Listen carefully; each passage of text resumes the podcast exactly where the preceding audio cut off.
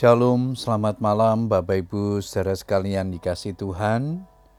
Kita bersyukur kepada Tuhan sepanjang hari ini Tuhan sudah menolong dan menyertai kehidupan kita. Kita boleh beribadah di gereja, bahkan boleh menikmati kebersamaan dengan keluarga kita sepanjang hari ini.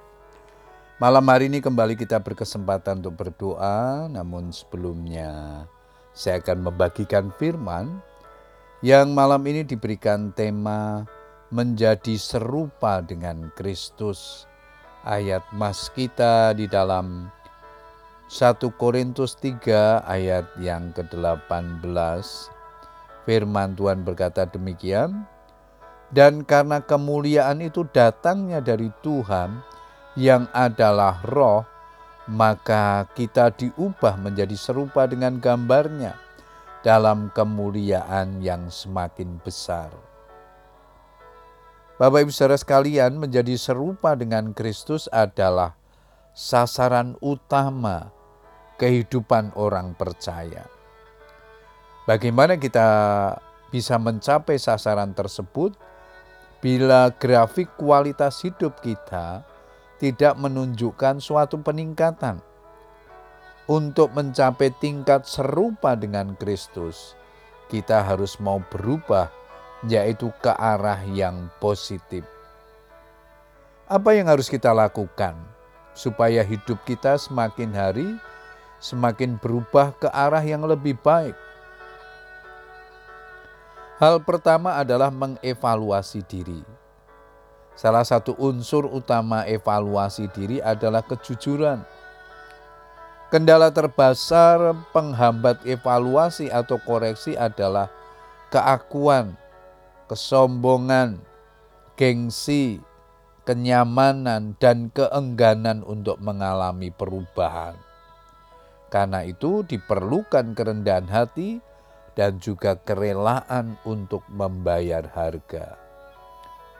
Kalau pada waktu-waktu lalu kita gagal karena mengandalkan kekuatan sendiri, maka hari ini dan esok kita harus belajar mengandalkan Tuhan dan melibatkan Dia dalam segala perkara. Kalau kemarin kita bermalas-malasan beribadah dan melayani Tuhan, sekarang janganlah hendaknya kerajinanmu kendor, Biarlah rohmu menyala-nyala dan layanilah Tuhan. Roma 12 ayat 11. Kalau dulu fokus hidup kita semata-mata untuk kepentingan diri sendiri, sekarang kita harus bertekad supaya bisa menjadi serupa dengan Kristus dengan cara menjadi berkat bagi orang lain sehingga kita semakin disukai Tuhan dan juga manusia. Kalau dulu dalam melakukan segala sesuatu selalu terbersit motivasi tidak benar, yaitu mencari kepujian dan hormat bagi diri sendiri, segeralah minta ampun kepada Tuhan dan mulai sekarang kita harus punya tekad seperti Yohanes Pembaptis. Ia harus semakin besar, tetapi aku harus makin kecil.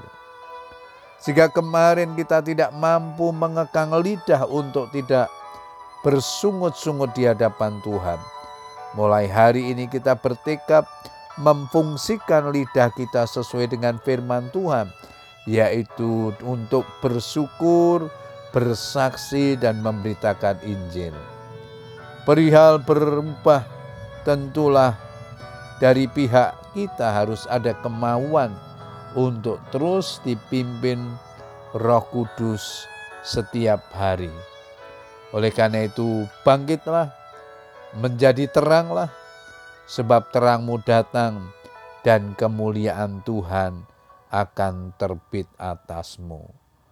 Puji Tuhan Bapak Ibu Saudara sekalian, biarlah kebenaran firman Tuhan ini menolong kita untuk kita terus berjuang dalam hidup ini semakin serupa dengan Kristus.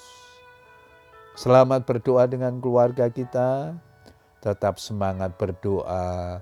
Tuhan Yesus memberkati. Amin.